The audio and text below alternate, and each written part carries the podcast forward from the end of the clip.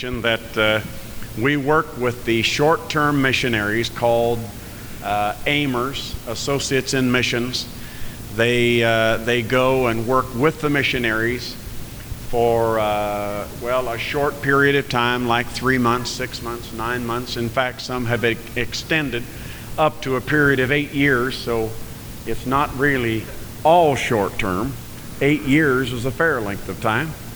But uh, then uh, we work with the overseas Bible schools, the overseas uh, literature, and uh, then I still do a lot of traveling with promotions with Faith Promise. And uh, by the help of the Lord, tomorrow afternoon, I do trust that uh, that we'll be able to speak to the pastors and uh, let them really see what God can do if we'll just give Him a chance. Uh, great things are happening around the world, and uh, I just I just wanted to to mention something to you tonight. Uh, we have a, a, missionary family that uh, that has been in Liberia for quite some time.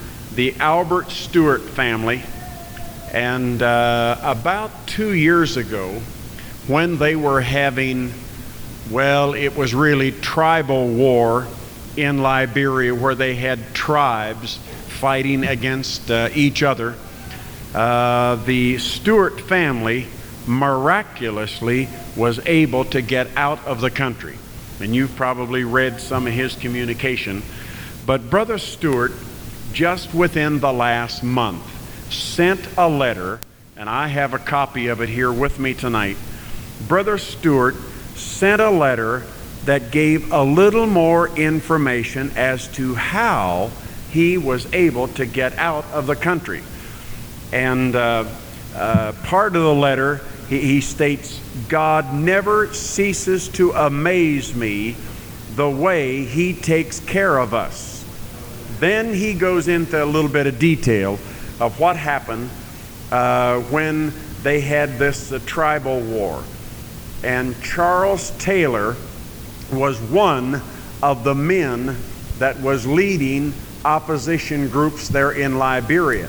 And he states in the letter here, Brother Stewart states, one of Charles Taylor's NPL rebels came to see me the other day. He introduced himself as being from Bomi Hills. And if you've heard of Liberia for many years, uh, that is one area where we have had a work in for many years. He said, I did not know this man personally. He said he had met me in Bomi Hills before the war. He told me that he did not belong to any of our churches, but had attended and graduated from our school in Bomi Hills. He was one of the fighters around our house when we were trapped. Now, brother, the, the Stewart family was trapped in their home for a period of 16 days. One army was on one side, another army on the other. They were in between while the bullets and grenades and everything else went over their house, and some didn't quite go over. They had one bedroom that had about 150 bullet holes in it. But through it all, God gave them protection. But notice what he said. He said, He was one of the fighters around our house when we were trapped. He told me the rebel troops were led by the, uh, the late General Sam Lorto.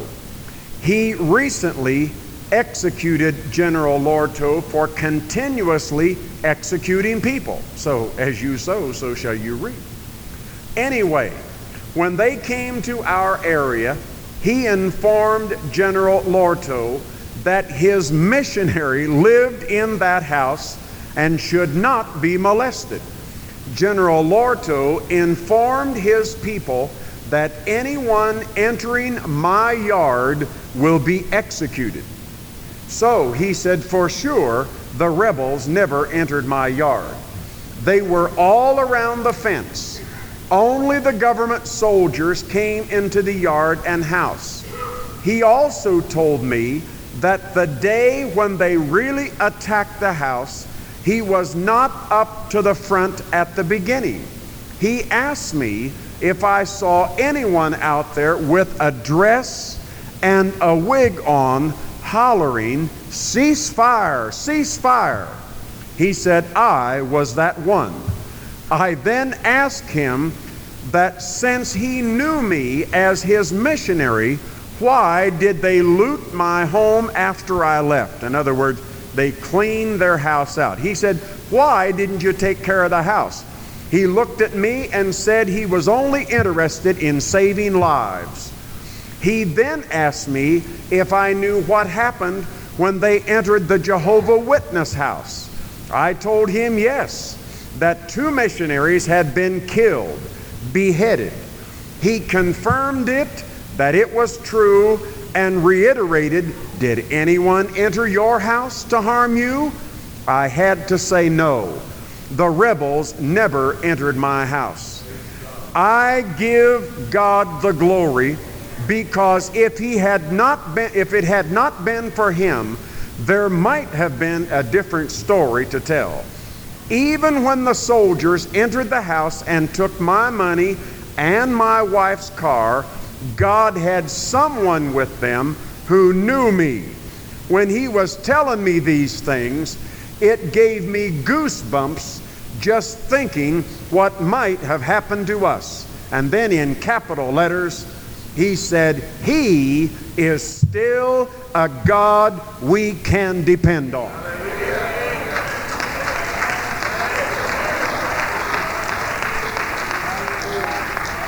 Now that's very fresh news.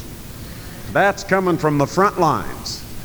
I tell you, God is doing some things in, in these days in which we are living. It's exciting to be involved in the work of God and uh, to just see how God has protected the Stewart family. And by the way, Brother Stewart led six of his children out underneath fire when his house was under attack. And uh, I have seen pictures of it. It is nothing but a miracle that he was able to get out. But the letter here lets us know God somehow puts strange circumstances together and gives us his divine protection. Just a few months ago, I had the privilege of, of being in the country of El Salvador, uh, where Brother Bruce Howe is our missionary. And I walked in the headquarters church that night and then into Brother Howe's office. And when I walked through the door, I saw a map of the country of El Salvador on the wall with pins sticking all over it. Well, I assumed that's where we had churches. And so I said, Brother Howe, is this where we have churches? He said, Yes. He said, In this country, we have 248 churches, and our country is smaller than the state of Massachusetts. He said, We have 248 churches. But then he zeroed in on one area of the country where there were just very few pins. But then there was one city he said, The pastor of this church is attending this conference. He said, Two years ago, in November of 1989, that pastor was put in prison because the rebels wanted him to leave his church, leave his congregation. He said, Oh, I can't leave. I'm their pastor. I must stay here and, and, and look after them. Because he would not leave, they put him in prison, and Brother Howe said he was in prison for four weeks, and they let him go because he was witnessing in prison, he was testifying in prison, and he said, he said, since since this pastor has been released from prison, they have baptized between 8 to 15 of the guards that guarded him while he was in prison. These guards have now been baptized in Jesus' name, filled with the baptism of the Holy Ghost. That pastor was attending that conference full of faith, full of the presence of God in his life. knowing God had taken care of him because he would not forsake the church that he was pastoring. He said, I've got to stay here. He did, and the Lord gave him protection. We serve a great God. We serve a God that is mighty. We serve a God that is powerful. Praise God, praise God. There's a scripture in, in Romans that, that has really been rolling over in my mind the last several weeks. Uh, I believe it's uh, the 10th chapter of Romans, where Paul starts out and he said, Brethren, my prayer and heart's desire to God for Israel is that they might be saved. And then he drops on down a few verses and he said, Whosoever shall call upon the name of the Lord shall be saved. In other words, he, he gave some direction. But he went on and asked four questions that followed that uh, 13th verse. Whosoever shall call upon the name of the Lord shall be saved. Question number one is How shall they call on him in whom they have not believed? And then, how shall they believe in him in whom they have not heard? And then, how shall they hear without a preacher? And how shall he preach unless he be sent? I believe those are four questions that is the key of reaching this world with this powerful gospel that we have. The Apostle Paul said, Though we are an angel from heaven preach any other gospel unto you, let him be accursed. And he said, Just in case you didn't get it the first time, I'm going to tell you the second time. Though we or an angel from heaven preach any other gospel, let him be accursed. Church, this is a powerful gospel that we preach today. It's a powerful gospel. And Paul goes on in the same chapter, Galatians chapter 1. He said, uh, uh, talking about just how powerful this gospel is, he said, Brethren, I certified to you that this gospel that I preach, I didn't receive it from man, but I received it from Almighty God. And the thing that has fascinated me is to look up that word certify. I certify you, brethren. That word means I guarantee. I guarantee this gospel. And he could certainly guarantee it because of his past knowing where God brought him from to where he was when he penned that scripture. It's a powerful gospel that we preach tonight. This gospel, regardless of the country that it is preached, has the very life changing, saving gospel. It'll change a life. It'll change a life. Just like those guards that, uh, that guarded that pastor in El Salvador. I mean, they couldn't get away from it. He witnessed to them, he preached to them. They couldn't get away from it. And that guaranteed gospel, it worked. They said at least eight guards. And they think there could be up to 15 guards. That's a pretty good number to, to, uh, to surround just, you know, one of our preachers. The devil knows how powerful this gospel is. Praise God. And I like it. Hallelujah. And before I'm seated, you know, we have, uh, we have uh, initials that is used for the United Pentecostal Church International, UPCI. We use it all the time. But there was a, there was a man in Texas related to me. He said, Brother Lehman, UPCI means more to me than just United Pentecostal Church International. He said UPCI stands for universally proclaiming Christ's identity. That's powerful. That's why we send missionaries. That's why you give in that monthly missionary offering to send this gospel that has changed our lives here, it'll have the same life changing effect overseas. We are sending missionary to universally proclaim Christ's identity. It works wherever it is preached. Oh, trip, I'm nothing on my own. I've made mistakes and often slipped. Just common flesh and bones. But I'll prove someday just what I say. I'm of a special kind. Cause when he was on the cross, I was on his mind. Oh, he knew me. Yet he loved me.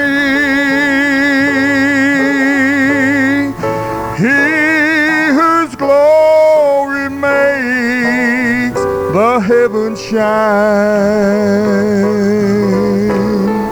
So unworthy of such mercy. Yet when he was on the cross, I was on his mind.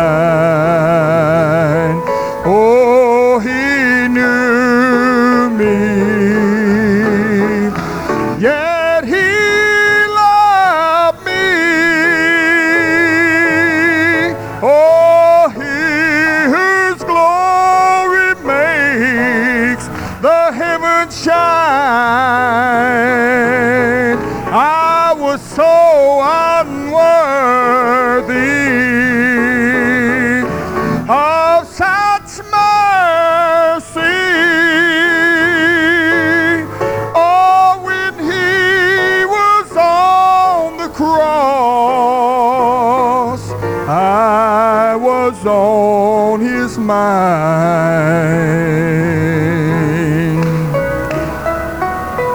The look of love was on his face, the thorns on his head, the blood flowed, scarlet robe had stained it crimson red. Though his eye was on the crowd that day, he looked ahead in time. Cause when he was on the cross, I was on his mind. Won't you sing it? Oh, he knew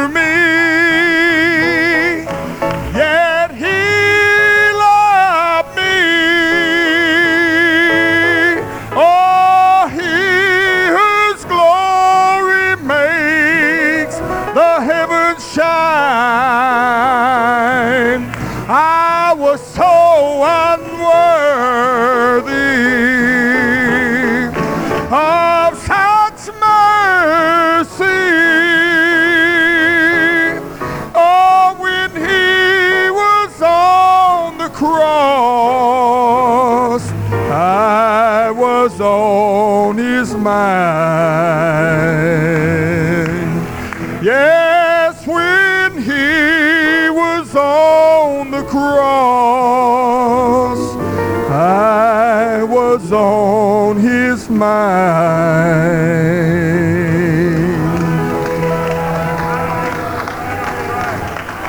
Praise God, praise God. Hallelujah, hallelujah. Amen, amen, amen. All right, all right. Praise God.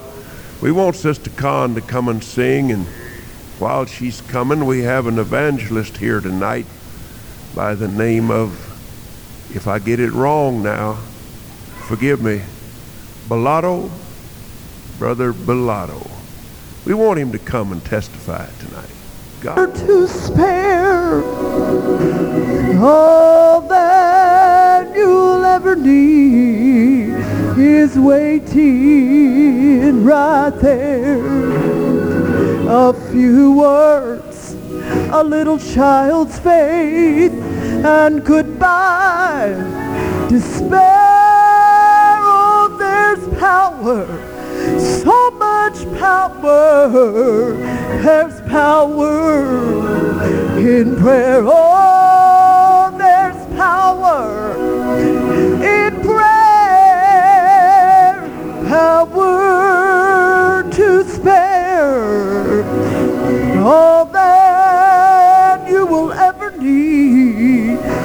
waiting right there.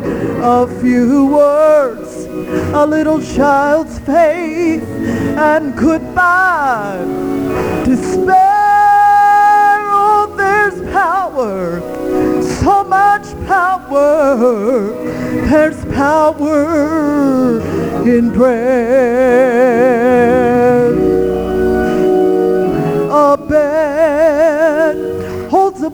Body that's filled with pain.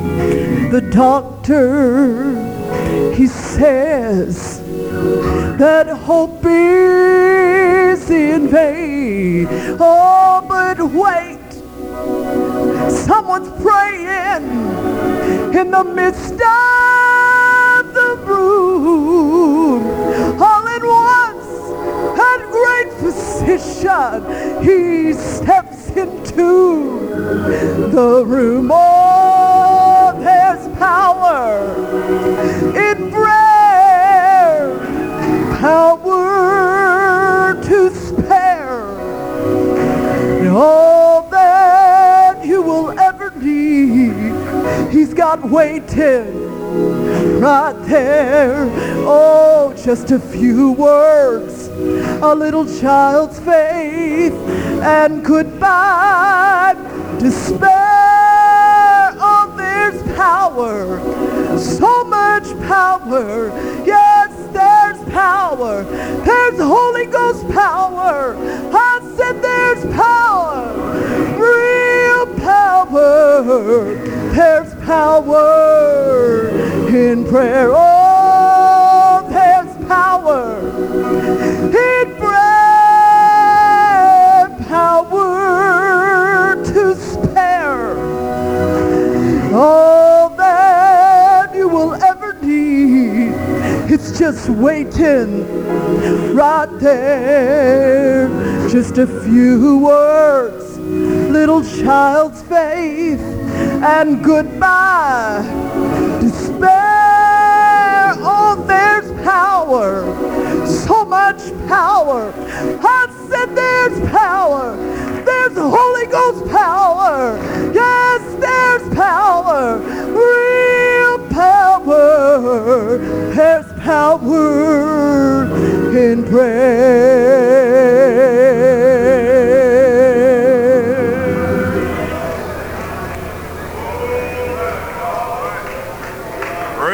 God, praise God. Thank God for that good song. Praise God. Now there's another minister here tonight that I want to come. He used to be a member of this district and he slipped off to California. And uh, I don't know. Uh, he uh, he slipped back here. He said he'd come back check me out, see how I was doing. Uh, he'll have to talk to my wife. She's the only one that knows how I'm doing. who is at this time in another district conference. and could not possibly make all the district conferences, so we represent the general superintendent, and it's my happy privilege to have been asked to come to Kansas, and especially here in Wichita in this beautiful sanctuary with all the backing of these preachers. Brother Westberg, great friend of ours, Brother Muncie, your district secretary, Brother Dudley, the pastor of this church, and members of the district board, all of the uh, ministers and the lay people. God bless you. You may be seated. Amen. Praise God. Nice to have visitors from California. And it's certainly good to have Brother Lehman with us in this conference. The Lehman is, is loved, respected, and appreciated not only by the missions division, but by our people all over. And he always has such great things to tell us about the mission field, but not only that, about how when you give, it will be given back to you. Hallelujah. Praise God. So we look forward to a great time. I didn't know for sure whether I would make it for tonight or not, and I, I'm so glad that Brother Westberg prayed through in fact, uh, probably he should go ahead and preach that message he got while he was praying. Praise God. I don't know if you've heard the weather report or not, but Dallas had one of the worst thunderstorms that they've had in some time.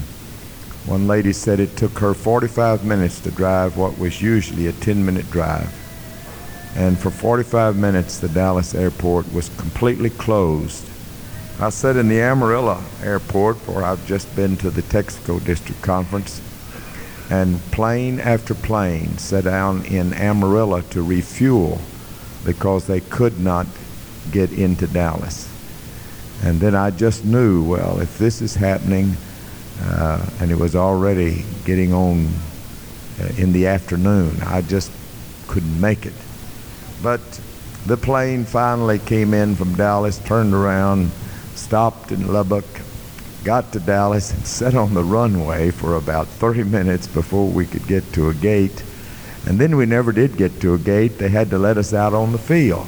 And that beautiful International Dallas Fort Worth Airport, they set us down and let us go down some steps onto the field.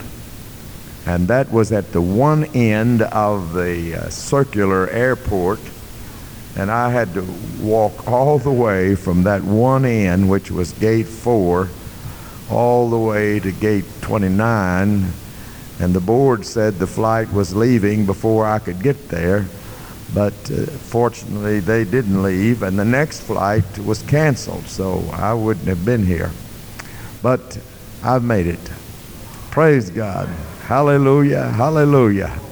I got to the motel at about 7 o'clock, and of all the throwing, he thinks I do everything proper. I hope he doesn't look in my room. Because I'm telling you, it was left in one grand mess. Amen. But as I walked in, you'd already started. I was about 10 minutes late. And the presence of the Lord, as the singing was going on, just just engulfed me as I walked in, and I knew I was home. Hallelujah. Praise God. Praise God. It is so great to be at home. And we have been in Kansas for a number of, of different occasions special meetings, special anniversaries, special dedications, camp meetings, district conferences. We've come and gone through Kansas and in Kansas over the period of many years and uh, we always look forward to coming. Brother Westberg is a tremendous leader, and we always appreciate being with the fellow and fellowship with the ministers of this district. The singing has been tremendous. Hallelujah. One song after another. What could I add in the way of music? Amen. But I will play. I will play. Praise God. Now, the problem that I have is walking from this pulpit to that piano. because a dear friend of mine many years ago, and he's still a friend, he was given to mimicking people. And so the crowd of ministers got him to mimic me as I walked from the pulpit to the piano. And I've been self conscious ever since.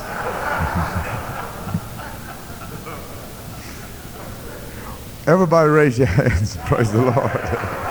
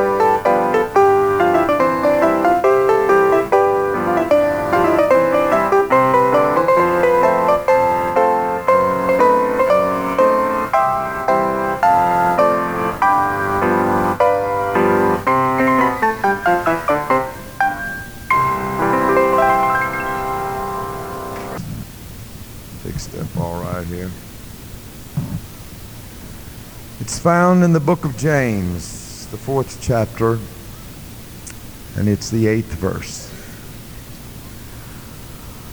Well known, you already know what it says.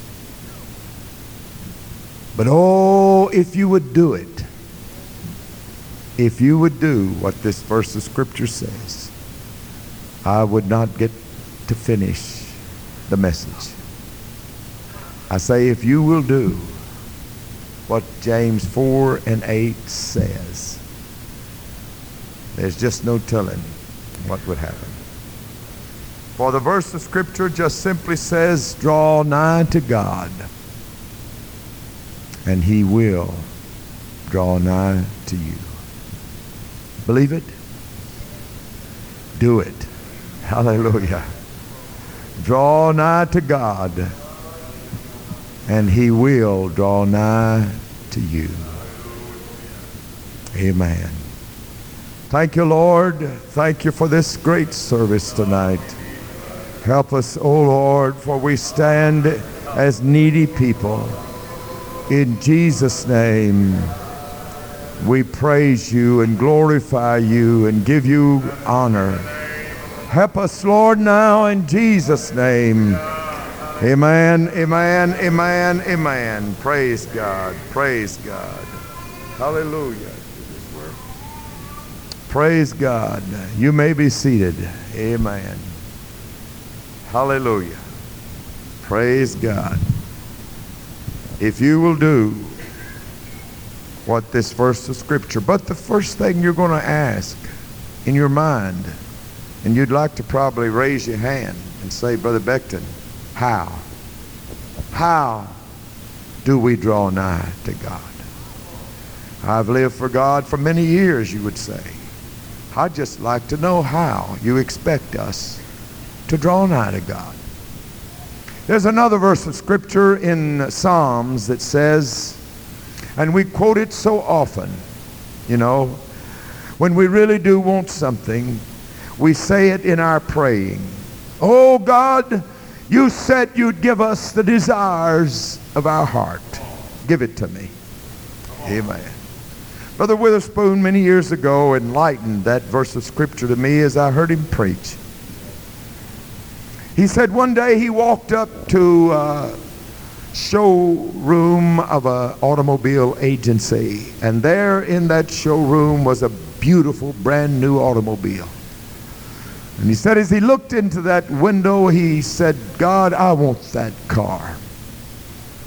And God, you said you'd give me the desires of my heart. That's the desires of my heart. Give it to me. And he expected to really be able to walk in there and drive it off of the showroom floor. But then suddenly it dawned on him that there was a preamble to that verse of scripture that goes like this Delight thyself also in the Lord. It dawned on him that he had to do some delighting. And so he asked himself the question, as you're asking yourself how to draw nigh. He said, How will I delight myself in the Lord? And the only way he could think to do in just a few minutes' time, because he expected that whatever he did to delight himself in the Lord, that that automobile would be his. The only thing he could think about was just, well, praise the Lord, worship the Lord. So he kind of stepped back from the showroom window and he lay, raised his hand and he began to just say, Thank you, Jesus. Glory to God. Hallelujah. Praise God. And he walked down the street saying, Thank you, Jesus. He didn't care what anybody thought or saw. And he, he kept on. He just saying, Thank you, Jesus. Glory to God. He began to feel so good down in his soul. Thank you, Jesus. Glory to God. And he said, You know, by the time I got down to the end of the block, I didn't even want the thing. Praise God. Hallelujah. Amen. He found out how to delight himself And he found out that when he really did delight himself, it took care of his desire. Now, if you tonight really want something in this service, I'm not talking about next weekend. I'm talking about in the first night of the Kansas District Conference. You're going to have to find out right quick how to draw nigh to God. Praise God. For if there are things that need to be taken care of in this service, then you better learn how to draw nigh. Amen. Is it an attitude? Is it a mental action? What is it that will cause us to draw nigh to God? Amen. I want to know. And I've forever been trying to find out more and more how to draw nigh to Him. I want to draw nigh to Him tonight because I'd love for Him to draw nigh to me. Praise God. Maybe if I will praise Him, amen, and I'm supposed to be preaching, but maybe if I just stop and begin to worship the Lord, amen. Hallelujah, hallelujah, hallelujah, hallelujah. Praise God. I'm going to tell you this that He does draw nigh to those who draw nigh to Him. Praise God. God responds to the individual that most readily responds to Him. Praise God. Praise God. Ever walk in a service or sit in a service and see somebody getting an unusual blessing?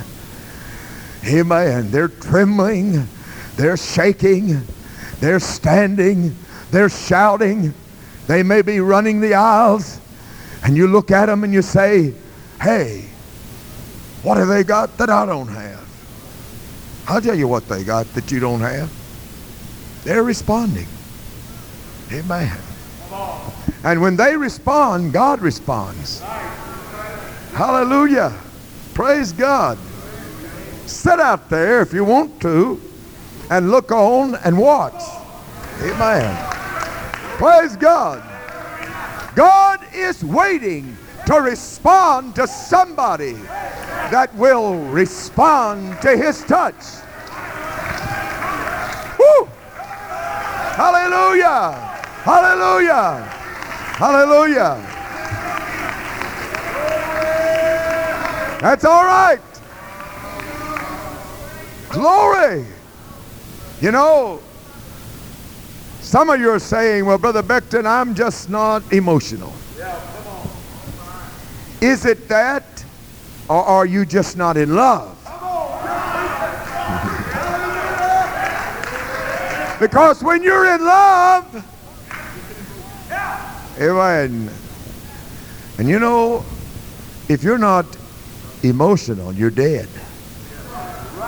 Because anything living is going to have some kind of emotion. Praise God. You're going to raise an eyebrow if you have to do it with your finger, or you're going to pat a toe, or you're going to wave a hand. You're not just going to sit there dumb-faced.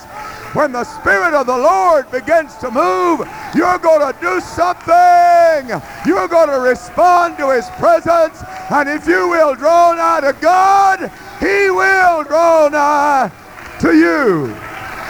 Woo! Hallelujah, hallelujah, hallelujah, hallelujah. Praise God. Now, I will readily admit that I'm not a highly emotional person. Amen. I don't get shaking hands, wringing hands, jumping up and down, excited about when things happen. I take it pretty calmly. But when the Spirit of the Lord begins to move, hallelujah. Hallelujah. Amen. You know, General Conference is a very busy time for all of the officials, and that doesn't mean that we're any different than anybody else. I'm still looking in the Bible to find where it says something about a general secretary. It's just not there. Amen. I do find helps, governments, something like that. But anyway, I'm not talking about a position. But because I am in a position, General Conference details falls under my portfolio. And I'm a very time conscious person. If I'm not an hour early, I'm late, really. And my day is not ruled by the hour hand nor the minute hand, but by the second hand. I am so time conscious, I am miserable. I'm telling you, I am miserable. Amen. Very time conscious. And so at General Conference, when all the board meetings run till 1, 2, 3 o'clock in the morning, then you got a 6 o'clock in the morning meeting, you know. That means just an hour or two in bed and get up, get ready. My good wife needs a little more sleep than, than I need. So I try to get dressed very quietly, leaving her asleep almost in the dark. I get dressed. I'm ready to leave. It's just a few minutes now before the meeting is to start at 6 o'clock, and, and I got to get out of that room. I got to get on my way. It's a little walk and an elevator ride to the room where the meeting is going to be held. And I've got my hand on the doorknob, and I'm just ready to step out. And then just before I turn the knob, my wife, back in the darkness of the room, says, Wait a minute, honey. And uh, so I take my hand off the doorknob. All she wants to do is to come and kiss me goodbye. It's not going to take but a split second.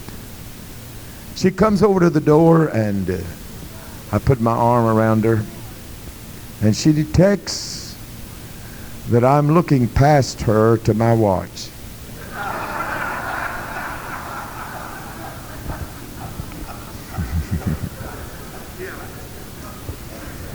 And before, before we kiss goodbye, when she detects that I'm looking at my watch, she just gives me a gentle shove and says, just forget it. I walk on out the door. Her day is ruined. My day is ruined. Amen. And I've told you that because God sometimes says, wait a minute, honey. And all he wants to do is tell you he loves you. Amen. All he wants to do is say, I love you. But when he detects that your mind is a long, long ways from him, he just gives you a gentle shove and says, just forget it. I wonder how many times he just pushes us away because we are so involved in everyday living. Amen. I'm telling you that God wants us to wait, wait, wait. Amen. When I was pastoring, I tried to be a good pastor. And I knew that Sunday morning services were one of the most time conscious of services. Yeah, 12 o'clock, straight up noon. The roast had been timed to come off just at about time they would get home if out. Just in that interval, before I called on somebody to pray, somebody in the audience broke forth speaking with tongues. Now, I didn't say it, but there was something carnal that rose up within me and I felt like saying it. Hey, why don't you be quiet? Don't you know what time it is? Now, I believe in the gifts. You know I do. But I was so uh, thinking of straight up 12 until I, I, I wanted to say, hey, be quiet, be quiet, don't do that. I didn't say it. And when the tongues was finished, there was a beautiful interpretation. And people literally ran to the altar. And I was so smitten. Amen. So smitten. I'm telling you, folks, God's time, peace is not ours. And sometimes He wants to see just how we will respond to Him. Amen, amen, amen. But I'm telling you that when the Creator fuses with His creation, there's going to be an explosion. Hallelujah, hallelujah, hallelujah. Hallelujah. Way back in the Old Testament, when that ark was being brought back into the city of Jerusalem, David the king didn't mind his kingly robes, didn't mind his stature in life as being the king over Israel. He began to dance with all of his might because the Creator had fused with His creation. It always happens. It always happens when the Creator fuses with His creation. There is no telling what would happen for you tonight and in you and through you if the Creator would fuse tonight with His creation. You. Praise God. Praise God. Praise God. Hallelujah. Where does the Bible say this flesh is going anyway? Back to the dust. Dirt. Amen. Dirt. And where does it say the soul? Back to God. Back to God who gave it. Now you you look at yourself. Who do you pet and pamper the most? Who do you listen to and act accordingly the most? The flesh that's going back to the dust. Mere specks. Amen. Oh, yeah. The flesh says, hey, sit quietly, piously. Don't make a move. Don't respond. But the soul, the soul on the inside, gets a little anxious sometimes about going back to God. Hallelujah. Praise God. Amen. And sometimes it gets so anxious to go back to God, and it's housed in prison bars of bones. Amen. Until it kind of just gives this old flesh a jerk. Amen. Praise God. Ever see anybody just jerk? Well, what did they do that for? I don't know. Except the soul. The soul that's going back to God is saying, hey, flesh, if you're not going to let me get into the presence of God, I'm going to give you a good jerk. Hallelujah. Hallelujah.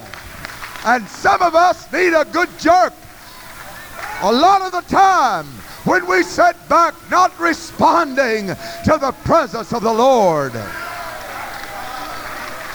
Woo!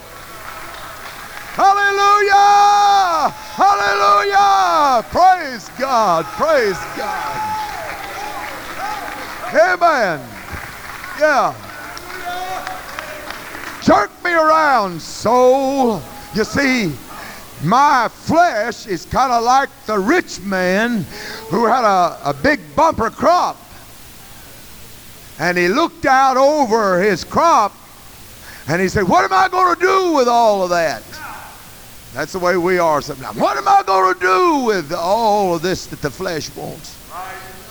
And he said, I know what I'll do. I'll tear down my barns and I'll build greater barns. And then I'm going to say to my soul. Take it easy. Eat, drink, and be merry. But what he didn't know and what you don't know is that the soul could care less about a Coke and a hamburger and some french fries. You're never going to feed your soul with a roast or a T-bone steak. Amen. That soul has got to be fed, amen, more than the natural man. Praise God. But you're telling your flesh, hey, you got to hurry up, get out, go get something to eat. Don't you know I'm hungry? Yeah, I get a little hungry too sometimes. But what about the soul that shrivels on the inside of you? Amen. And that cries out all the time, Get me into the presence of God. Get me into the presence of God. Your soul right now is saying, Take me to the throne. Take me to the throne.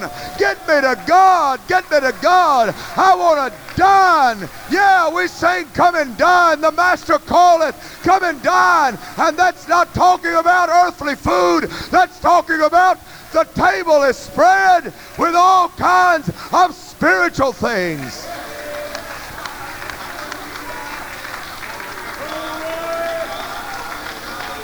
Whew. Long before we came into this building tonight, Jesus was setting the table. Amen. Praise God. Every plate in place. Oh, not for some natural food, but because he knew there were hungry souls. My God, my God. Hallelujah, hallelujah, hallelujah, hallelujah. Amen, amen, amen. Praise God. David danced with all of his might. In that ark was a pot of manna, Aaron's rod that budded, and the tables of stone. What contrasting elements. Pot of manna, Aaron's rod that budded, tables of stone. Anybody can get happy over God's supernatural provision. When you don't have any food on your table and somebody knocks on the door with a basket of groceries, you can jump up and down. Amen. Praise God. They don't have much of that nowadays. They used to have it in years gone by. They didn't have anything to, to eat, and they'd pray for some food, and somebody'd be knocking on the door before they get through praying. Amen. Supernatural provision. And a lot of folks, anybody, I guess, can get happy over supernatural power. You know, an old dead rod that puts forth some buds. Yeah, supernatural power. Amen. But not everybody can get excited about the tables of stone. The law. The law. The law. Amen. But David, you know, it's possible that the only thing that was in the ark when he was dancing was the tables of stone. Because the scripture says in 1 Kings 8 and 9, there was nothing in the ark save the two tables of stone. I don't know what happened to the manna and the rod. Maybe somebody took it out. The Philistines could have, or the men of Bethshemesh could have taken them out. Amen. But wouldn't it be something if all that was in the ark when David was dancing was the law? Let me deviate just a moment. There's a difference between obedience and legalism. Praise God. Praise God. Amen. I deny the allegation. I am not a legalist. Praise God. The New Testament condemns legalism, but demands obedience. Demands it, demands it, demands it, demands it, demands it. Praise God, praise God, demands it, demands it. Amen. Praise God. The law is for the lawless. Amen. Praise God. I don't have to go look at the law books to see whether I can beat my wife up or not. I'm not going to do it if there wasn't a law on the law books. Praise God. I don't have to go to the law books to see if I can go out here and kill somebody. I'm not going to do it. I'm just not going to do it. The law is for that man that is going to go kill somebody. I don't have to go to the law books to find out if I can go rob a bank. No, I don't have anything in my mind about robbing a bank. Amen. I tell you who who really are the legalists. It's those who are doing everything they can to please the flesh. They say we're under bondage, they're under bondage. My God, my God, my God, my God. The New Testament distinguishes between dead works and good works. Dead works are the efforts of the flesh to justify itself as something of value. Amen. And usually the motive is pride and selfishness. But good works are the spontaneous blossoming of the love. The legalist works with the idea of buying God's favor. Hey, we're not trying to buy God's favor. Amen. Praise God. I don't send my wife some flowers just to buy her love. I send them because I love. Amen. I don't dance before the Lord or dress modestly or act decently uh, to buy God's favor. Amen. I do it because I love Him.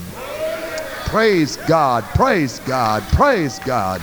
And I'm here to tell you that those that don't love Him, they do all of that. Praise God. Amen. They do all of that because they don't love. Amen. You don't have to write laws for people who are in love. Praise God. When I get home Saturday and my wife comes to meet me at the airport, I don't have to have a manual uh, in my hand to tell me what to do when she gets 10 feet away from me. Start putting out your arms. What does the manual say? Put out your arms. She's getting closer. Cup your hands. As she draws nearer to you, be sure that you put one arm around one side and one arm around the other. Hey, I don't have to look all that up in a manual. Amen. Praise God. Uh, I've been gone since Tuesday. I'll be glad to just throw my arm around her. Praise God. Amen. Praise God. It's, it's, it's the lawless people that have to have the laws. But when you love Jesus, his yoke is easy. His burden is light. Praise God. Praise God. And you don't have to look at a manual every time to see what you're supposed to do. Amen. We have a few rules, but I'm telling you what, those old timers that some of these young ones are making light of and saying they they didn't have much education when they wrote the articles of faith. They didn't have any kind of theological training. They wrote those laws that are so irrelevant to today. They don't even meet to today's demands. Hey, they didn't write those laws because they just wanted to write laws. They wanted to get so close to God that they said, if this keeps me from getting close to God, I'm not going to do it anymore. Amen. And they found something else that kept them from being sensitive to God, and they said, We're not going to do that. Amen. And the thing about it, there's a lot of folks today that don't even know what it's all about. And they don't really care about getting close to God if they could put on a big shindig and make everybody watch them do what they think that they're loving God about. My God, when you dance in the Spirit, it's not for anybody else's benefit. Amen. When humility becomes conscious of itself, it remains no longer humility, but it becomes spiritual pride. Praise God. Amen. Oh, Brother Becton, I took the humble side. Did you? You don't know it if you did. You're ever trying to do it, but you don't know it if you did. If you ever know that you did, then it's not humility anymore. It's spiritual pride. I'm so glad I'm humble. God bless your humble servant. My God. If you're humble, you'll never know it. Others may, but you will never. You're always striving to be humble. Praise God. Now, I don't know whether any of you have ever said that or not. I haven't heard you say it, so I don't have anybody in mind. But I'm just saying that.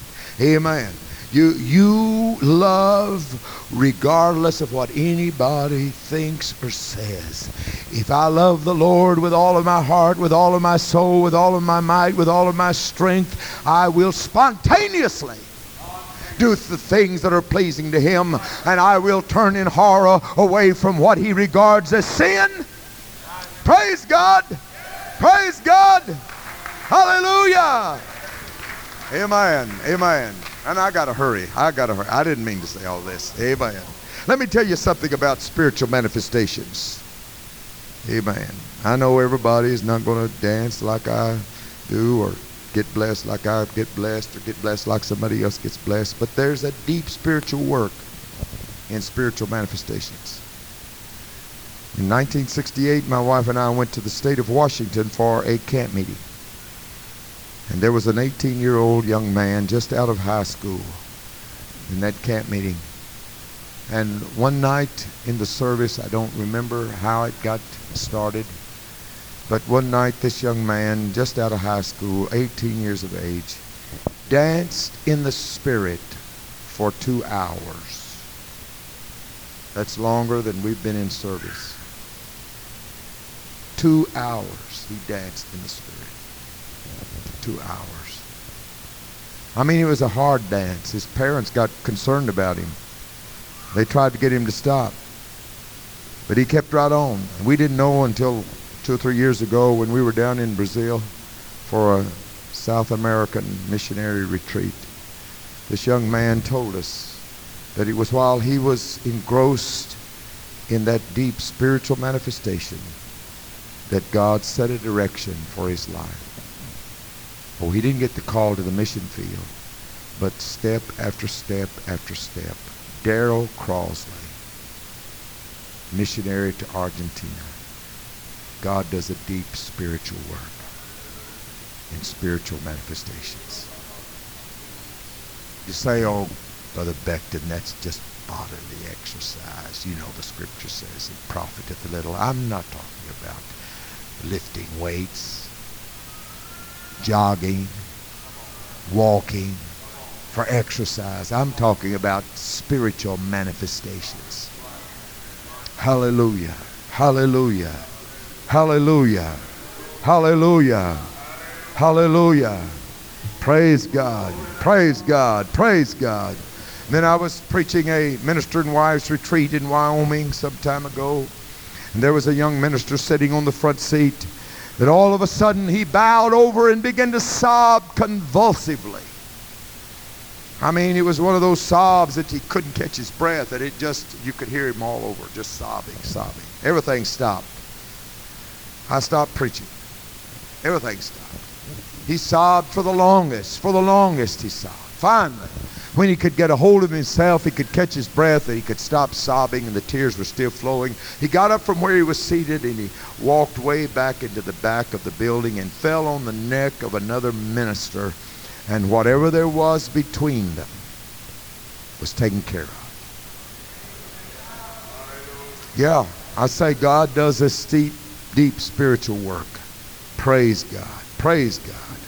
Hallelujah. Hallelujah. I tell you what, if it works, if it works, I'm going to try it. Amen. Amen. If it works. You mean you're going to do what I'm doing, Brother Becton? I don't know. If it works, I may. Hallelujah. Praise God. Hallelujah.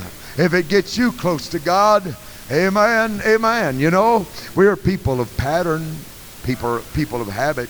When I got the Holy Ghost at 11 years of age, in that revival meeting that Odell Kegel was preaching many years ago, it was, it was seemingly the style that everybody that got the Holy Ghost, they were laying flat on their backs. Oh, I'm sure that the most of them was slain under the power. But as an 11 year old boy, I didn't think I was getting anywhere by just kneeling I just kept leaning back. Amen.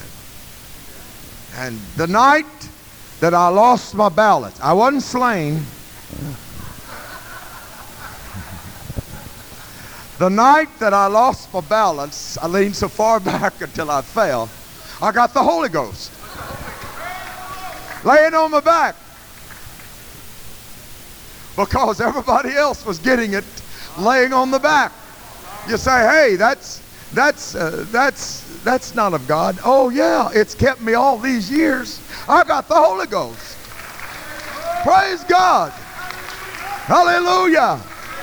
And you know what? When I go to churches, a different place practically every weekend, it's so interesting to watch the people as they worship. Amen. There's a pattern. That doesn't mean they are just doing it.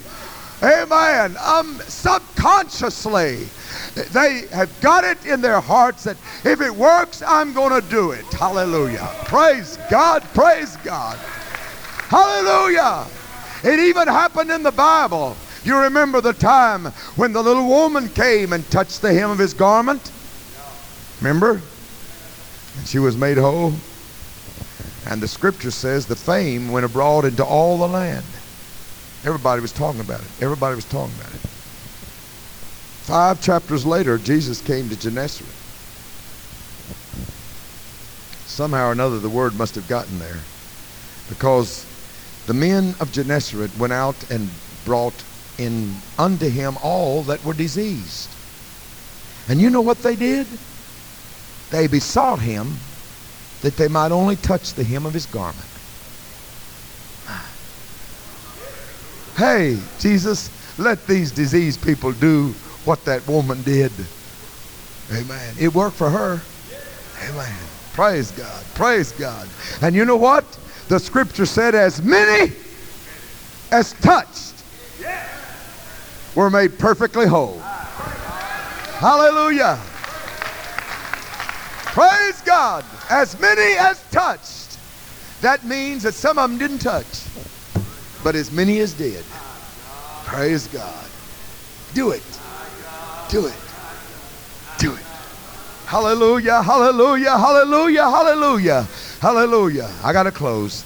Amen. Only twice in the scripture did Jesus make as if he would pass by. Only twice.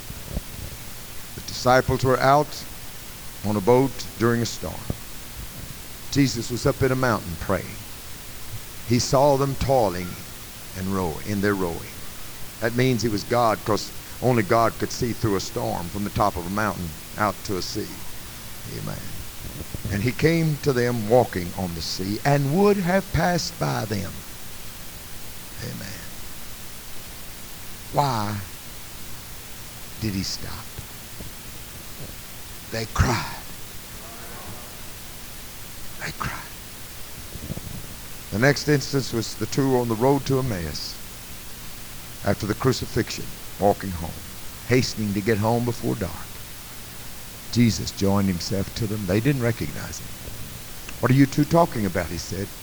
Or are you a stranger in these parts and you don't know what's taking place? And they told him about the crucifixion. And Jesus said, Oh, fools and slow of heart to believe.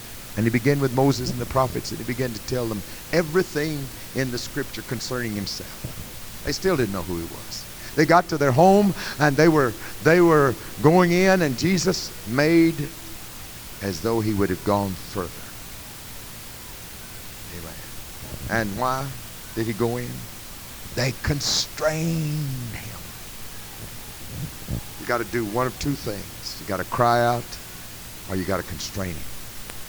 Because you see, he waits to see if you really, really want him.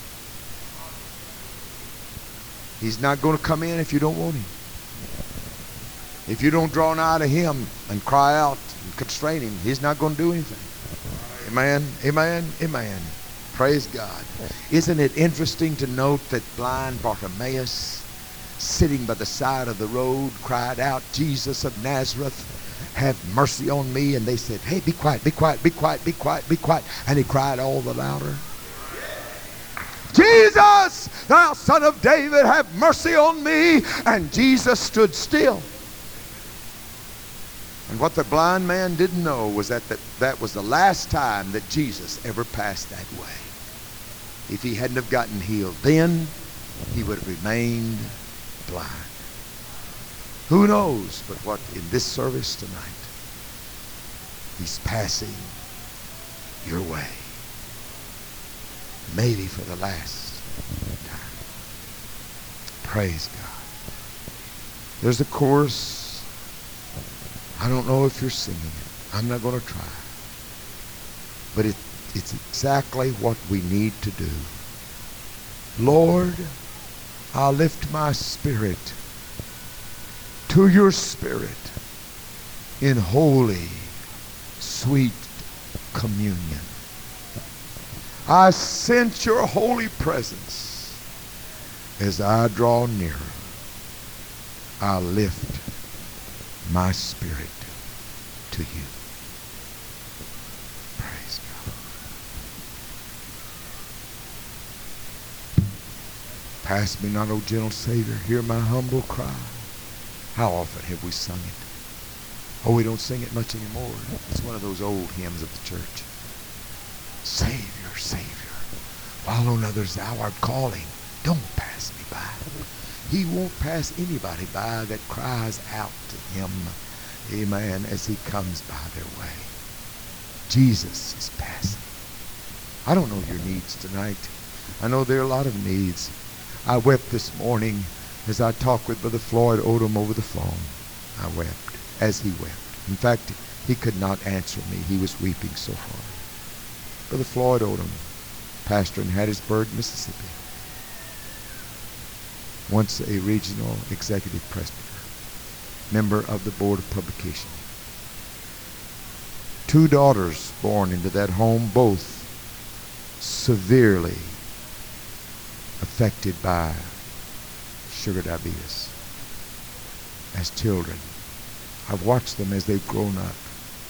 The older one married and with complications bore a child. The younger one, still at home, took sick in January.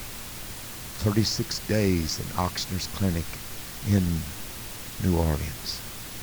In and out of the hospital in Hattiesburg. A week ago began to feel a little better. This past Sunday night sang in the choir the church. Her pain was practically gone. Brother Odom went to the district conference on Monday to teach a seminar for ministers. That night he had to leave to go preach in Mississippi. His wife and younger daughter had come to the campground where his older daughter and her husband lived on the campground. He was gone. Two o'clock in the morning, this daughter who had been so sick for, since January woke up nauseated. And before they could do anything for her, she went into a coma. And Tuesday night, she passed away. 20 years old. Oh God. Only God knows the need that you might have tonight. It may not be that tragic. But, but really, that isn't a tragedy. No, she's better off. But she will be missed. Really missed. Amen. And whatever your need is tonight, if you're burdened, if there is a, something in your life, I'm telling you that he's passing, but he will only stop if he knows that, that he is the only one you want. If you have something else, if you're looking at beyond him to some other situation, he's going to give you a gentle shove and say, just forget it. Just forget it. Praise. I want you to bow your heads with me. I've preached longer than I intended. Amen. Praise God. Maybe a little music. Praise God. Reach out and touch the Lord as he passes by. You'll find he's not too busy to hear your heart's cry. Savior, Savior. Savior, Savior. In an audience of this size, and I know every pew is not filled, but in an audience of any size, there are problems. Problems of life, cares of life, burdens. You have some. I have some. We all have some. Life does not afford to us the best. Our only hope is in God. Moroho koshandala bahaya. Draw nigh to God. He will draw nigh to you.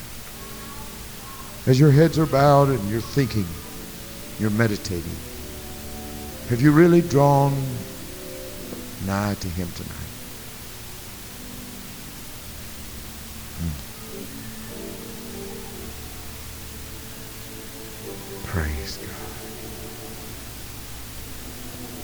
What a strange way, you say, to start a district conference, Brother Becton. This is not revival. This is not Sunday night. This is not midweek service night. This is district conference. Hey, anytime we come together, it should, we, should be with a motive. I'm going to draw nigh to God. I'm going to draw nigh to God. If I draw nigh to God, he will draw nigh to me. Let's stand together. Praise God.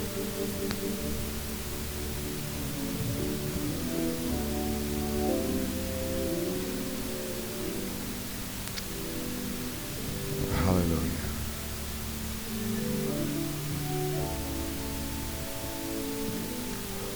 You know, it's in times like this when the Spirit of the Lord is moving so distinctly we ministers fear and tremble lest we make the wrong move.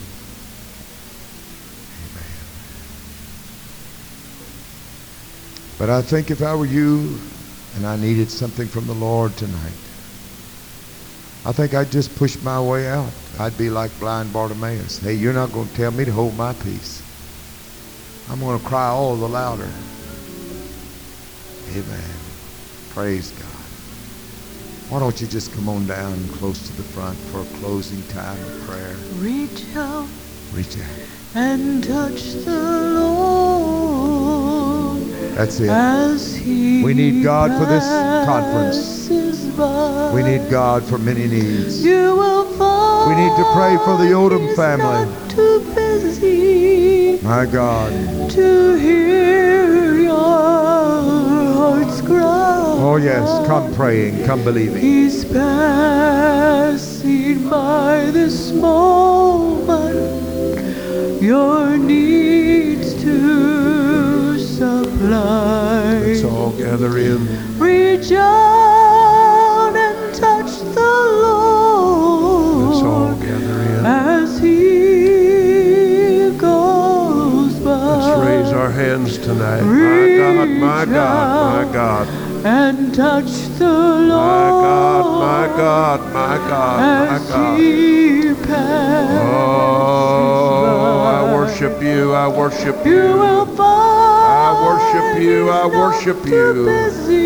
Oh, to touch every sick body tonight, oh God. touch every soul. My ah, God, let your divine presence overshadow us right now. Oh, every need tonight, oh God, every need tonight, oh out and Touch us, oh God, touch us, oh God. God. My God, in the name of. Jesus, in the name of Jesus. Reach out Oh, every And need tonight, oh God, every need tonight, oh God. My ah, God, lift us up in You heavenly places. Let your presence Work upon us tonight, oh God. My God, my God, my God, my God, my God, my He's God. Oh, hallelujah, hallelujah, hallelujah, oh, hallelujah. Reach Oh, out and touch us tonight, oh God, touch us. My God, my God, my God, my God, my God, my God. Reach Whoa. In the name of Jesus, name of Jesus. My God, my God, my God, my God, my God, my God. You will find Hallelujah, hallelujah. Hallelujah, hallelujah, hallelujah. Oh, and He touch us, is oh God. Touch us, oh God. This moment, My God, my God, my God, my God, my God. Oh, hallelujah, hallelujah, hallelujah. and Hallelujah, hallelujah. Praise God, praise God, praise God, praise God.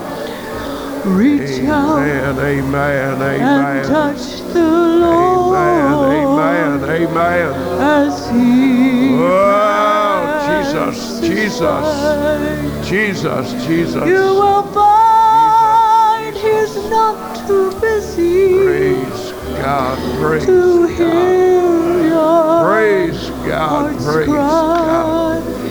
He's Amen, amen, amen. Amen, amen, amen. Your needs Oh, supply. hallelujah, hallelujah, hallelujah, hallelujah.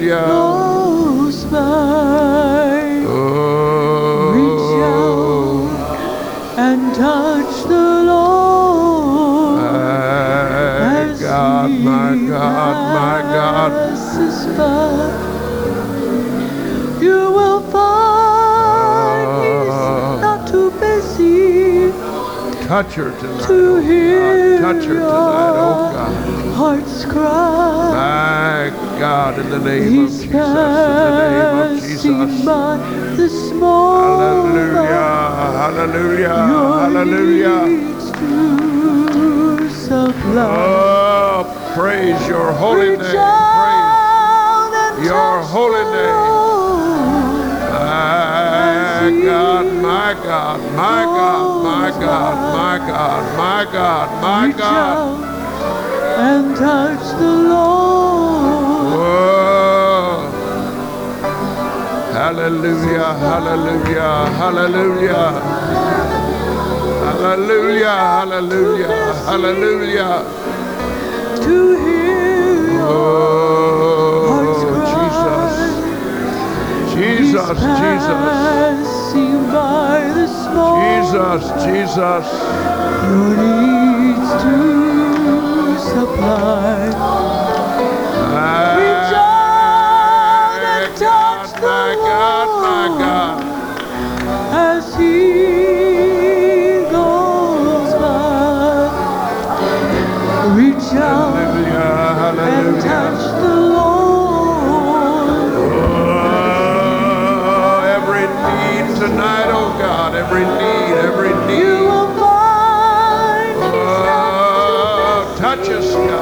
God, touch God. to hear your My God, heart's my cry. God, my God, my God, my God, my God.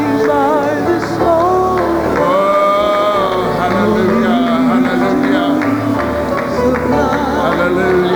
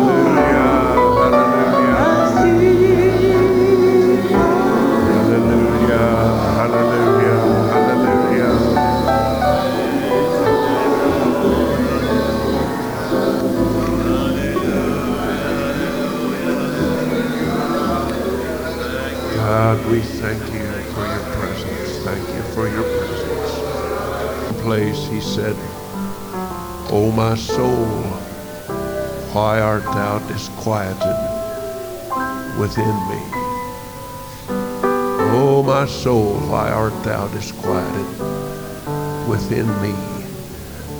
Thank God for the beautiful presence of God we feel in this place tonight. Thank you, Brother Becton, for beautiful presentation.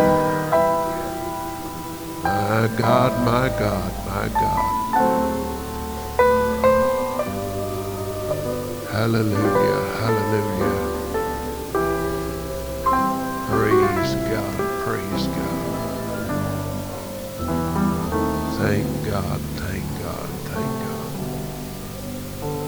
God for His presence that we feel this place tonight. Appreciate the message that we've heard. It's a promise.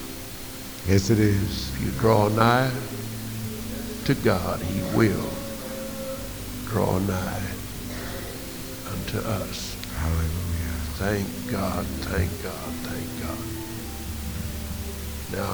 tomorrow night there'll be a there'll be a crowd. This is this is the off night for this church. And I suppose it's like Junction City, they all get part-time jobs on Wednesday because they don't have to miss church. So on the off night, they're all working another job. but tomorrow night, this place is going to be full. It was full during our uh, youth, what was it? Youth conference. We had wall-to-wall people in here. And tomorrow night's going to be a great time. Brother Becton will be preaching for us again. Now, our business starts tomorrow at 9 o'clock, this place. And uh, Saturday morning, there will be a district board meeting somewhere here, Brother Dudley. You're going to let us have a room back here somewhere.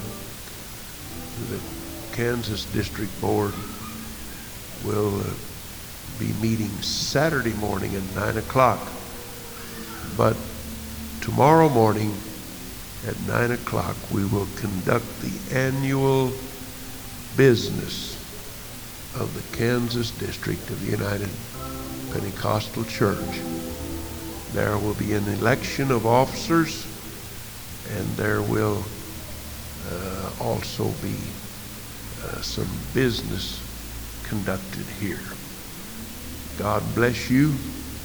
We thank you, Brother Becton, again for such a beautiful message. Thank you for the presence of the Lord that we felt all during this message. And if we can just bring that back tomorrow morning at 9 o'clock.